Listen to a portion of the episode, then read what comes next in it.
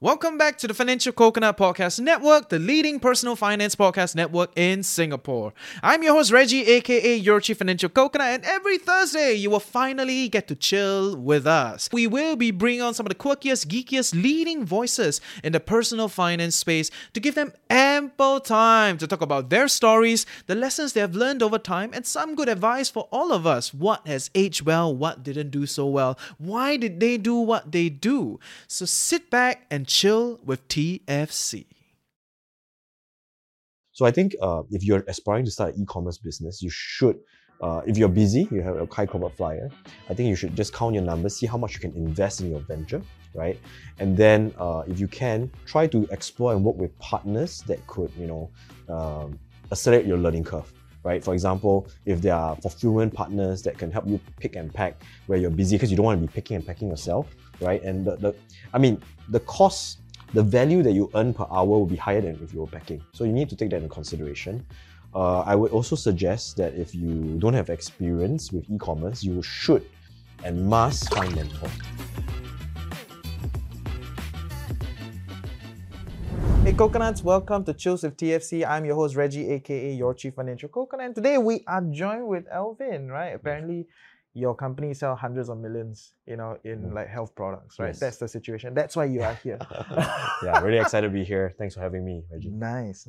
Long ago, I was still in SMU. Yeah, long ago, I'm very old already now. 2004, not many digital marketing. Oh, yeah. But the time I was still studying in SMU, and actually, what happened was my ex-girlfriend then, she was sick. So I was like staying up at night, giving her medication every 6 hours. So I was just online, Googling how to make money online, literally typing that. And then I saw a website came up. I remember the name of that program. It was called Silent Sales Machine. It was a US business owner teaching people how to sell things on eBay and make money on eBay. So I just, buy the program, trust the guy. And I think, thankfully, that kind of era, that time, less scams. It was true. So shout out to all you fake gurus. Right? These days, a bit too many. Yeah, so I just followed whatever he taught. And interestingly enough, I was able to make about $2,000 to $3,000 a month while still studying at SMU.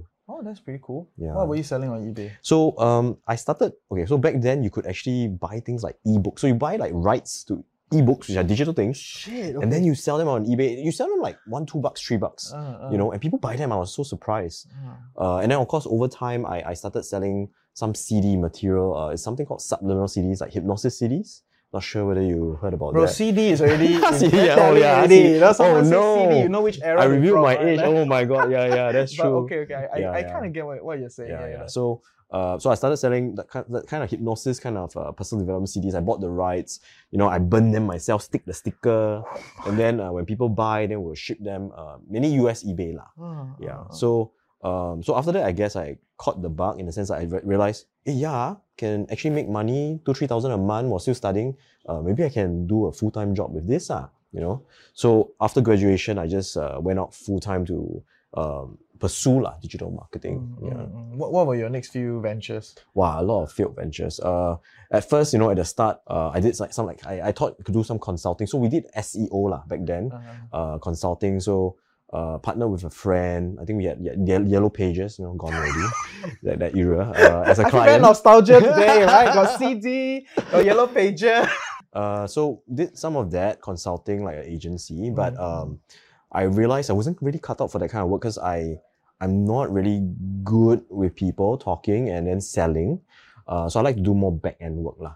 So tried that for a while, that didn't work out so well, and then eventually I started moving on to selling products online to the US market, mainly in the personal development field. So you go to a bookshop, there's this self-help area, like Anthony Robbins, Jack Canfield, that can help you more confident, self-esteem, peak performance. So we started working with some authors to create digital like ebooks, audio, video programs, and then we mainly sold them to the US market. So that's what we did. Decoyo doesn't sell here. Harder. Yeah. I think in general, to be honest, I don't know how to sell in Singapore or Asia because I learned from Americans how to sell to Americans. So we followed the same model, and the way we sell is a bit, I would say, different in the sense that, I'm not sure, you heard of QVC? Yeah, I know QVC. So like Celavision, yeah, those kind of on cable TV where, you know, they have the advertisement, they say whole day just running. Sell, sell, sell. This is what, that is what. Buy now, there's a bonus, blah, blah, blah. Call in. Yeah, call in now. Yes, yes. So I think Singapore last time got a bid. They tried. Taiwan also is quite a bit. Oh, really? I didn't know that. Okay. But US more prevalent, more common last time. And so we actually use that model, meaning that we create videos, this kind like buy now, get bonus, not call in, but click on the buy button. And then, of course, the only difference is we put those videos on the website and we sell it through that method. Yeah, so that was our model for quite some time. Interesting. Wait, can you explain a little bit? How is it different selling here as compared to selling there? Like, I mean, you live here in Singapore. Sure. You probably entertained this idea before. Maybe I can sell locally. Okay, okay. Kind of see where it is. But you try and it doesn't work. Then you continue to sell to the US, right? So I think kind of where... Makes sense. Yeah. I think fair statement. I think... Okay, but to be honest, I think a reason also I didn't want to venture locally is because I think the market size is small. Mm-hmm. You know, 4 or 5 billion population here. Malaysia maybe 20. So US was like 400 million people, huge market size. And I have the strong belief that, you know, when you move into the bigger market size, if you have success, it is amplified, right? Rather than, you know, trying to carve out, not to say you can't be successful in Singapore, but it was just, I think, really easier back then. We learned from Americans, we sold the same style. So it's different, I would say. And I mean, just think about it. Have you seen those Thailand infomercials? Yeah. Always different from Singapore style, right? So I think every country has a different way of selling. So you need to understand and build a whole marketing team just to sell to, you know, people in different cultures and countries. So since I was already in US and it was a big market, we honestly didn't really consider even selling locally. So and I always tell my friends, if I'm going to start like a direct-to-consumer brand, I will explore doing it in Thailand. Right, I think the cost to create the content and just kind of push it out there, and the brand is quite good, right? So so that's a different discussion, okay? If I really started, y'all will know. Yeah, then I'll find you or something. Yes. But long story around, right? How do you then end up with this brand that you've built at this point in time? So I think we started selling self-help development stuff until 2015. Right, so that was like 2007 to 2015, and I realized that we kind of capped out. I was doing maybe about 4.5 million US a year, maybe 15 staff, team members, and I look around the region, like my friends or acquaintances or competitors. We know we're not Anthony Robbins, we're not Jack Canfield, you know, chicken soup guy. The biggest player beyond that was maybe doing 30 million a year. So we were like, it was harder for us to grow, and then I realized, okay, you know, I had a mentor that actually told us, you know, the health market is bigger. So that's where we started, you know, eventually started trying to sell supplements because it's a multi-billion-dollar industry. Yeah.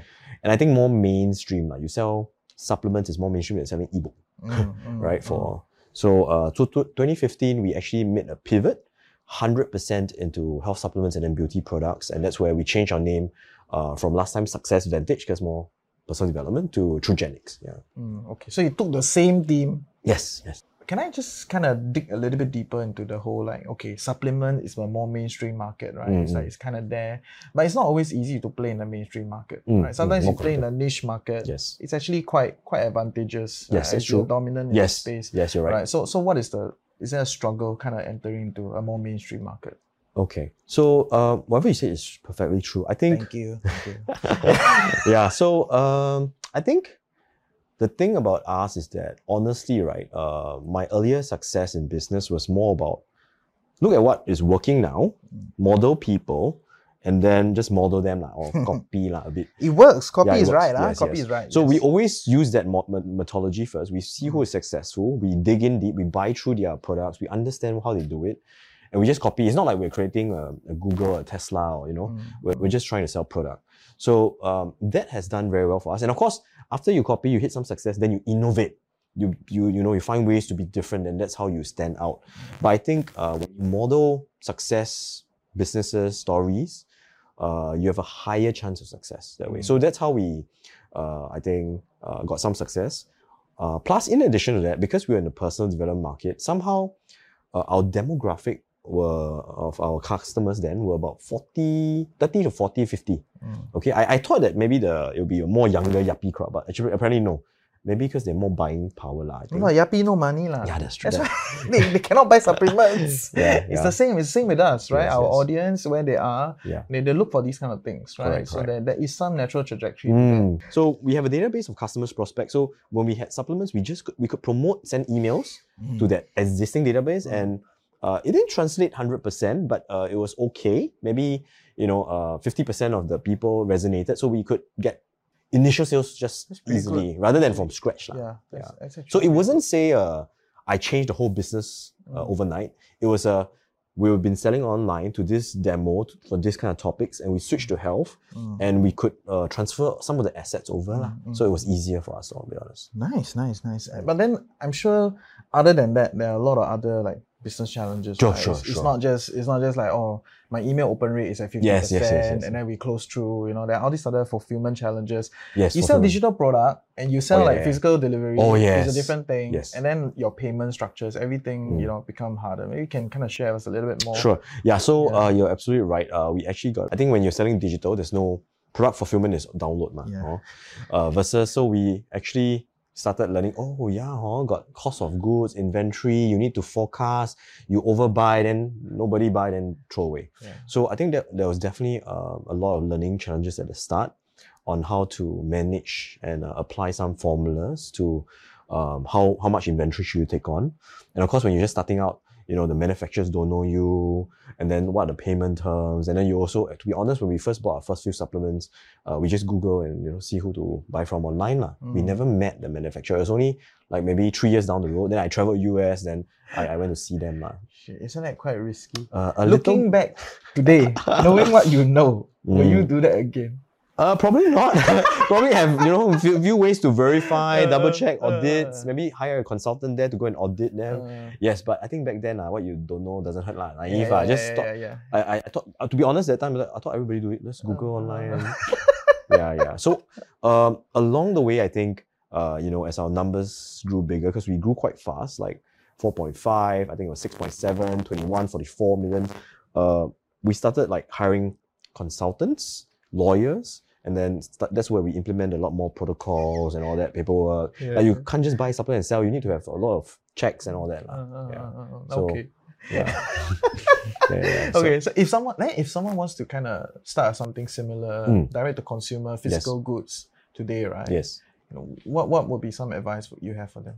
I think now the environment has changed quite a fair bit, in the sense that there are some manufacturers that actually allow on-demand fulfillment. So it's not like dropshipping. I think dropshipping, you heard of dropshipping? Yeah, I know dropshipping. Yeah, but they mainly take from China and sell to maybe US, right? Sure. So I think in the last maybe 8 years, there was this phenomena where there's this thing called dropshipping, where a lot of, e-commerce vendors, they would go to, fairs, in China or even Singapore where the fairs are, and they'll actually purchase products maybe through Alibaba, right? Or, different platforms. I'm not familiar. And they would then just repackage, rebrand the product. And then when a consumer buys it in the US, they'll sell to the US market. From China, it will then ship to the consumer, right? So it's called drop shipping because they don't have to come out money to buy the product at the start. So only when they sell, so it's like consignment. When they sell a product, then they would send the info to the China side, pay the money, and then it will be shipped to the US side. So I think quite a couple of years back, there was a lot of people doing drop shipping, right? Yeah. So this on-demand, what I talk about, on-demand fulfillment is more like from China ship US, very long. So a lot of, if it's not fast enough, customers would be unhappy, file chargebacks, refunds, and that's where it gets tricky, hard to make money. So that's why with this on-demand model, there are manufacturers in the US, so for supplements, there are. For beauty, I think there are. So some product lines, they have this kind of manufacturers whereby same thing, you can do a deal with them. There's a minimum quota. You choose based on what the inventory they have. You have to find unique ones, You won't sell vitamin C, Vitamin C cannot fight, I mean, you must try and find unique angles, positioning. Come up with a new vitamin. Don't. Okay. And then I would say, so when a customer buys your product, then that fulfillment company in the US would stick on your brand and then ship it to the customer. So because US to US would be very relatively faster, so so that's a good, I would say, if you don't have so much capital at the start, to test proof of concept, maybe in some ways that's something to consider, right? And of course, I think there are still ways to, purchase product from China if it's not supplements or whatnot, but then you need to have a higher capital uptake to test products, I guess. Mm. Yeah. So what is the capital size that we should play with then? Okay, I think, if you use all this on demand, I think your capital will all go into marketing, branding, design, and then selling. So maybe 50 to 100 grand, maybe. Okay. But once you go into inventory, you buy inventory, like for us, there's this thing called MOQ, minimum order quantity, right? So depending on the product we purchase, depending on the formula, if it's very unique, I remember we bought one, we had some Japanese probiotics inside. MOQ was 10,000. That one was a mistake. It was $12 per bottle. That one we broke our own benchmark. We usually try to keep it below 6 to 7 US, but that was 12. So we ordered 120,000, 10,000 bottles, 120 grand US. And that one tank up front. Yeah, up front. We only sold 900 bottles and everything else we couldn't sell and throw away. I mean, if you go into custom, then of course, the MOQ could be 5,000 to about 10,000 usually. Some companies give you lower MOQ, maybe 1,000, but then the cost, of course, they'll charge you higher. Okay, fair. So you would recommend someone not to do custom from the start? Unless... do a white label? I think white label is easier. Custom, unless you have a unique idea that you're really passionate about. Right? I think I'd rather... Passion cannot fuel these things lah. Passion lah. Yeah, you're right. I mean, there's some products that I love a lot. I take in myself, but they cannot sell. Then cannot sell. I have to retire. So I think it's all about product to market fit lah. Yeah. How do I then test the market such that I know that there's a market fit? So I mean, there are a lot of ways you can actually just run the marketing first, whichever your skill set is, Facebook, or platform like Amazon or whatever, Shopee. I think the key thing is you just put, if you don't mind, craft your brand, put an ad there, but don't have the product yet lah. Yeah. So what happens, of course, is customer by bit unhappy, but you can look at the data, and with maybe 5,000 ad spend, you can see, okay, if I was to really run it, what would my return be? And of course, you need a sizable amount of data to determine lah. You can't just spend $100 and say, oh, $100 makes me $300, and I can now go and throw in $100 grand. It doesn't scale that in the same method all the time. Okay. So what is then a sizable data to validate that there's a product, there is something here, this works, let's go for it? Good question. I think it varies. So if you start a new product line, what will be your validation process? How's it going to be like? Yeah, so for us ourselves, what we do is, because we have an internal database, a huge database of customers and prospects. So every time we launch a product, we have a, I'll call it a QC period. Within the next 2 weeks, our own database would start sending and promoting it. So we don't run Facebook ads first, we run our internal. So that's what happens is that in that 2 weeks, as we run and promote our own product, we get data. We get click-through rate, interest level, engagement on the email, we get the revenue per click, all those numbers.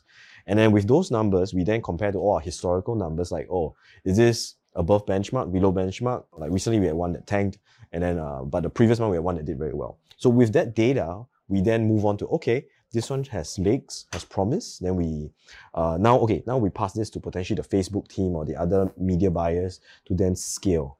So, but that's our process. So if you are just starting out, a bit different now, I guess. Yeah. I think if you're starting out, you don't have your own database yet. So you either have to decide using Facebook or marketplaces. I think in that case, maybe at least 5,000 to 10,000. Because the thing is, I don't know where you've seen that picture, people, digging for gold, and then the one they give up just when the gold is just there.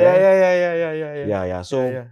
So it's tricky, subjective. You want to know that you invested enough to dig for it, and then before you let go and say, okay, I tried this few things, my ads, and maybe even the page, your promise, your positioning, you might need to tweak it a bit. So for us, we do, I think, something that has potential. We saw the initial data.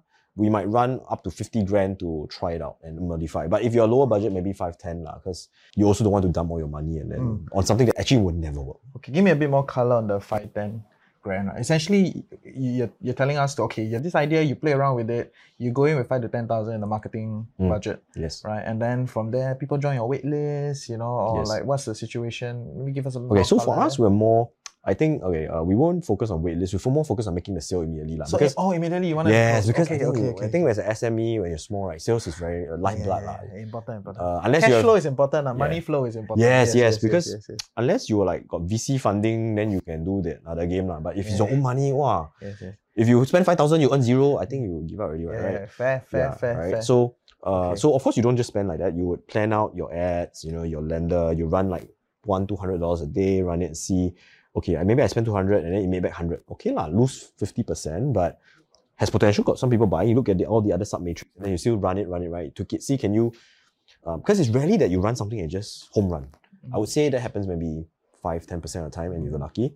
But if not, sometimes you need to tweak your advertisements, your positioning, your change the keywords, play around. Yes. Or even the page that's selling, maybe the copywriting didn't resonate, so you need to position it a bit different and then more test. So that's what I mean by that 5,000 would be spent optimizing your ads, your lender, and to see as you get more data. But of course, if you spend 3,000 and you make zero sale, that one, I think you can forget it. That one means gone case. I think that's quite clear. Okay, fair. So that's how you would recommend people to kind of get it going. Yes. If they were to spend on the marketing side first, because I mean, like you said, cash flow is important. If you don't make back some money, it means that really no legs, man. Okay. So I think that's like 0 to 1, right? Kind of getting to something, you know. But now that you already have a business, I think for a lot of newer entrepreneurs, they don't get it. That managing money in itself is a problem. Yes. There's a lot of ins and outs. Like just now you're talking about chargeback, refund. Oh my God, we used to sell a digital product and then the refund is like, it's a headache, you know, because refund is quite sad already, right? You gotta give the money back, and then it affects your running cash flow, it affects everything. But you still gotta do it, right? So there's all the ins and outs. How do you go about managing your cash? How do you manage your currency, your money? So good question. So there are a lot of different ways. So I think for starters, we try to find ways to reduce our expenses in the way that we, you know, use our cash. So you know, so we mainly sell to the US market, so we have USD, and I think you know, one good way that we actually, I think that was in 2017, we actually were introduced to a service called WorldFirst. And back then, I think it was really, really good because WorldFirst had fees and structures that were very beneficial to us. I remember when we first started using WorldFirst, I mean, compared to the banks, it brought our costs down drastically because the bank wire transfers, especially to the US, was quite considerable. And I remember we saved over 6 figures in savings in a year.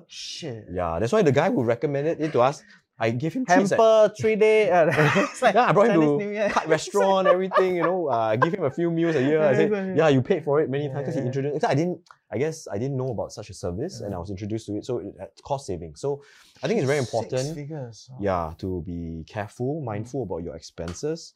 You know, there are definitely ways and different tools, platforms that you can use. For us, it was WorldFirst in this case to lower your expenses. Especially that one is like, you definitely have to use it, right? You're doing in the US, you're moving money in and out, you know, and all that. So that's examples. You find tools that can, or sometimes also maybe with your vendors, you can try, as your volume goes up, you must remember to negotiate fees. Because sometimes they won't outright say, hey, I want to reduce your fee already. So we have some vendors whereby when you're doing bigger volume, you can always ask, I mean, politely, hey, you know, we've been working well. Can you help reduce our fees a bit? Is there anything? And I mean, what's the harm? Just ask them. And then we get some fees reduction or so sometimes. Nice. And when you talk about more about cash flow, I think you're right. Entrepreneurs, when we're starting out, honestly, I also very bad with that. And we learned a very bad lesson in 2019 with regards to cash flow management. I think, because we were doing very well, I think 2018 was our peak. We're doing 44 million a year. And I think the good years make you lazy. You know, they make you like, complacent and think like you're king of the world. Everything is like, you bring your WorldFirst guy, go makan and spend too much time doing those things. I mean, you think that because you're winning, you win not every year, you think it's going to continue. So actually in business, there's ups and downs. So at that time, we didn't have good forecasting methodologies. Like we didn't forecast our cash flow, P&L. Now we do it 1 year running, continuous 1 year running. So back then, you know, we were changing our business model a little bit. So what happened was we used to launch about 8 products a year, 8 to 10, but we cut it down to like 2 in 1.5 years because we were doing a lot of compliance, you know, making sure our protocols are tight. No more the operation stuff, not selling. Our numbers dropped drastically, and I was thinking, okay, I mean, I lose 100, 200 grand a month. Okay lah, we got a few million, can last like, you know, 1-2 years, even without making money. But that's P&L, profit and loss, not cash flow. So I can book a lot of sales. I can register my deliverables. You know, like, okay, sales, and but also, the cash haven't come in. Right? And also inventory. Inventory when you buy is not under expenses. It's only when you sell them. I don't know, it's some accounting thing. I'm not very good at that. My accounting got D. What happened was, although I'm losing like, 100K, 200K a month, then suddenly my cash dropped by $500,000 in a month. I'm like, wow, that was quite, to be honest, quite stressful, because I'm like, if it drops $500,000 every month, within like, you know, 7-8 months, I'm dying, I'm wiped out already. So that was in late 2019. And then that's why in 2020, we actually, you know, had to restructure, not just once, but actually 2 times. Oh, yeah. Shit. So it was very painful. Yes, yes. Yeah, yeah. It was the first and second restructuring exercise that we did with the company. I was very new to it. You know, I think it's one thing to let not so good team members go, but it's another thing when you have to let good people go, right? So Coconuts, is it new year, new me? I sure hope you're inspired and pumped by Elvin from Truegenics. I think there are a lot of interesting things happening in the e-commerce space. What do you want to sell? Who do you want to sell to? So if this year you are looking to do business, especially in the e-commerce space, great news. WorldFirst is giving all of you an exclusive promo to kickstart your global business journey. For all new users, your first 10 business transactions on WorldFirst will be free, which can add up to quite a significant cost depending on what you do. Of course, terms and conditions apply, but do check out the link in the description box below and use code WFTFC02 and join more than 1 million other business owners on WorldFirst. Once again, I repeat, use code WFTFC02. Link is in the description box below. How will you do it again now? I mean, forecasting is a thing. Yes. You know, getting some sort of clarity forefront. But to be fair, forecasting is a very like, you know, if like 0 to 1, 1 to 10, forecasting is a bit like a 10 to 100 type of situation. Yes, yes, it's also tricky, it's subjective. Yeah, but I think what forecasting does is that once you forecast it, then you monitor the actual and how it behaves. So with forecasting now, what will happen is we'll get the warning way in advance, much earlier at least. So it won't be a, oh no, we're down to like, you know, from millions down to like 600 grand in the bank. That was the lowest point, and we need about, I think, 700 just to operate, you know, money in, money out. That was very, I'll say, a shock to us, and especially when we had to, you know, team members in the company were saying they didn't know the company was doing bad, only some of the leaders knew. So it was a very shocking thing when we had to restructure. I remember the first round, the leaders had to do it, and then the second round, because, you know, I think it was too much for the leaders because there were a lot of crying, a lot of upset people. So second round, the next batch of people, I did it myself. And I remember my leaders were also a bit affected. Like, they knew I was affected, so they actually, I remember what, they sent me a Wagyu burger, I remember, from Wolf burgers. I love burgers. Like, they sent it to my house, you know, just to cheer me up a bit. Like, yeah. But those, so I think, like you said, looking back, it's about being financially prudent, your cash flow, being careful. We do now a lot of simulations, meaning that we simulate, if this happens, worst case scenario, average case scenario, good case scenario, so that we are also prepared. Okay, if worst case happens, what do we need to do? So we have all the action plan A, B, and C to activate if that happens, so that it won't be so last minute and got a chance to revive. Fair, fair. And I think capital deployment is also quite an important thing, right? Yes, which we've already kind of talked a little bit about, like testing the product, going with it and all that. Yeah. So like I said, you must be, I think sometimes entrepreneurs, when they do well, make more money, they be a bit more, not so prudent. Well, inflated lah, right? The ego bigger lah, eat more burger lah, everything, right? I think you need to have self-awareness like that. No, but I think it's part and parcel of the game, right? The learning process. Yeah, and then when the bubble pops, right, then you come back to reality, then the next round you're more managed. Yes. Right? But then pop a few times, up and down, you know, so many years, there are sometimes up and down. So you learn, you become better. But that's also why you're the team of the year, apparently. Oh, yes, yes. Because, so after that happened, it was very tough for us. I mean, I think let go like 30 plus in Singapore side. Overall, I think we reduced staff count by about 30%. We're still negative every month. So what happened in that year 2020 was, I actually went out to join my friend's seminar company. I did coaching. So I don't know whether you saw on YouTube, I was there, like teaching people how to do e-commerce. So that's not something that I like to do because I don't want to be those fake guru, you know. And of course, the thing is, at the end of the day, no matter how you teach people, the success rate of people who succeed online is very low. Like in any endeavor, you know, it's like entrepreneurs, business owners, or anything you do, it's only a small percentage will succeed. But I had to do that. So, you know, but through that, thankfully, I managed to draw in about $500,000 in cash flow profits to the company to Tonglang for that time period. Oh, so you were monetizing your time. Yes, kind of tahan for the whole group. Yes, while the group then you know, executed on the plan that we had moving forward. So thankfully, I think by August, I remember August 2020, we turned it around, meaning the team turned it around while I was still injecting money, training. And then from then on, 2020 was good already. We managed to come back. So all the different teams, so we won Team of the Year because I think kudos to the leaders that stuck by us. Because I don't know whether you know, you can experience it before. When you have a sinking ship, the people, you let a lot of people go already. The people left on also very worried, right? Like, Can stay on or not? And we definitely lost some good people as well. The chatter kills. So they need to believe in you, your vision, and the plan moving forward that will succeed, considering that before that you failed them already. And that's why, you know, very, very happy that we were able to win that award. And it was really kudos to them, the team.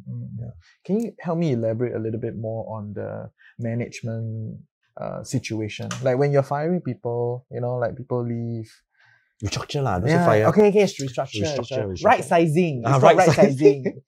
But anyway, right sizing. You get to a situation, and you were talking about like people not feeling confident in you anymore. Yes. Right, and then leaving. It's such an entrepreneurial thing. It's so common, right? But how do you stabilize the ship? How do you stabilize yourself? How do you get the whole thing together? You know, like what are some tangible steps that you personally have tried that works? So at that time when you lost trust with majority, I think you just have to be very upfront with the rest of them. You know, you have to apologize, say what went wrong. You have to be truthful, you know, to share like, okay, you know, while some things are out of control, you could have, as the CEO, you should have seen something coming, right? So that's the first step, you know, to apologize and to show sincerity that it's really your fault. And then the next thing is to then craft up and share them what's the plan moving forward and why you think it was viable, and share data and stats. You know, so for example, in that case, we stopped new product launches like to 2 in 1.5 years, where previously we were doing 8 to 10 a year. We knew based on data that new product launches are the lifeblood of the company. It brings new sales. You know, out of the 8 or 10 that we launch, not everything will be a product market fit. But once you have one of them that is a big winner, that big winner brings in easily, you know, 400,000 or 500,000 every month. So that floats everything out. So, but the thing is, if you only got 2 shots and both done are duds, then boleh lah. But if you have 8, one of them will be a hit based on mathematics, right? Probability. So we shared that with them and said, are you ready? Share the different leaders first. So we talked to leaders first. Are you ready to execute on this plan? If you all can, then we can move forward because the leaders need to be convinced. Yes, and they also had access to that data. They know, they say, yes, it's, and then can you also need to ask them, can we do back so many launches? So a lot of the leaders and the teams, like they had to OT, work a lot, because leaner team, to then got back to like launching a lot of products. So I remember by about, I think July 2020, we started launching a new product every single month. Boom. You know, July 1 new product, August 1 new product, September new product. Yeah, but all those new products bombed actually, to be honest. That first half year until December, all tanked. So of course, again, but thankfully, 2021, January, the product was a hit. One of our products was hit, and then that floated everything. Because again, law of numbers. Law of large numbers. So getting the core leaders first. The core leaders would then talk to their teams and try to convince them. And we also started implementing something new whereby to have transparency, because they all talk about no transparency at the start. So every week now, since then, we have something called the CEO message, whereby I'll shoot a short video in the Monday of every week, sharing them not the exact sales numbers, but generally, are we on target? Are we not on target? Sharing little wins like, oh, we just finalized the product name of this product and we're moving ahead. And then this team has just done better than usual or worse than usual. So these little snippets are like 2-3 minutes every week. And I think that maybe shared with the team, the whole company, because we're people worldwide as well, that we were more transparent, willing to share data so that they won't be in for a rude shock. So I think that over time helped build some trust. I would hope so. I mean, you've turned it around, right? In that sense. Well, we turned it around, I think. You guys turned it around. So definitely there's some truth to the execution, which I think is very fair. Okay, so maybe last question, right? In closing, right? Since you've gone through so many ups and downs, you know, your cash flow changes big and small, you know, over time, and your team is everywhere. Your clients are in the US, and then, you know, your suppliers are anywhere, right? So why until now, in 2017, you use WorldFirst, right? But why until now you're still using WorldFirst? Now got a lot of providers already, right? So like, why do you still stick to this brand? you know, and what is the advantage that you experience? Okay, so we mainly sell in the US, and of course, our accounts with WorldFirst are mainly for USD denominations. I think throughout the years, we're still using WorldFirst because I think their service, the platform has been quite seamless. And to be honest, there are a lot of competitors, like you said, in the marketplace right now. You know, we did try some of them. But I think WorldFirst has been very stable, whereby when we do those cross-border transactions to our vendors, I would say 99% of them are okay, no issue. For some of them, others, sometimes there's a little bit of hiccups, and then we got the finance team got to go and check it out again. So, we like that feature from WorldFirst being very dependable lah. You know, their rates are still quite low, decently low, so there are cost savings as well. And of course, you also want, I think, reputable company. I think they are backed by Ant Financial now. Because, I mean, we have sometimes millions of dollars in their account. So if it's a small company, then it's like, then I don't know how. Yeah, a bit weird, and then we also small company, we can't afford to lose. So I think it's very important to have a well-established company that has good competitive rates. So that's why we still use WorldFirst to this day. Fair. No, and I think for a lot of newer entrepreneurs, they need to understand that as you kind of grow, things like latency, things like trustability of your back-end software, your payment provider, all these things become increasingly important. Yes, it's not just the cheapest. Yeah, it's not just the cheapest. You pay a higher price in it. It's true. When your server is down for that few hours, and then you didn't realize until the questions come in. No, yes. Like, oh my God, you're going to lose a lot. So you need good rates and you say latency and reliability. Great, love it. Yeah. Any last tips for entrepreneurs or aspiring entrepreneurs? High-functioning corporate individuals that are looking to, you know, start e-commerce. Yeah. What tip do you have? Okay, I would say not only tip, but I say definitely now. I think based on data I saw, about 19% of world retail is now online, and every year it's growing. I'm sure everyone knows it will continue to grow. It's not even 50%. So there's huge opportunity for online. I don't even think it's online. In fact, in future, I mean, everyone's buying through mobile, right? I'm actually, for myself, I'm thinking, when would potentially Apple or Android actually cut out the Facebook, TikToks, the middlemen, and actually maybe sell it through the mobile phones directly, because they have so big market share. So I think if you're aspiring to start an e-commerce business, you should, if you're busy, you have a Kai Krobat flyer, I think you should just count your numbers, see how much you can invest in your venture, right? And then if you can, try to explore and work with partners that could, accelerate your learning curve. Right? For example, if there are fulfillment partners that can help you pick and pack where you're busy, because you don't want to be picking and packing yourself, right? And the cost, the value that you earn per hour will be higher than if you were packing. So you need to take that into consideration. I would also suggest that if you don't have experience with e-commerce, you should and must find mentors. For me, a lot of growth accelerated through finding mentors. I mean, just like, like now, I'm trying to lose weight, so I find a PT. The person's an expert would get you more optimized, maximized results, right? So similarly for e-commerce, if you can find a mentor, and of course it's not easy to find because sometimes they're also busy, right? So if you can find one, it will accelerate your learning curve. So go for courses, attend events. There are a lot, I think, e-commerce expos. I think recently there was a... there was one, yes. Yeah, yes. So I would say that's some advice I have.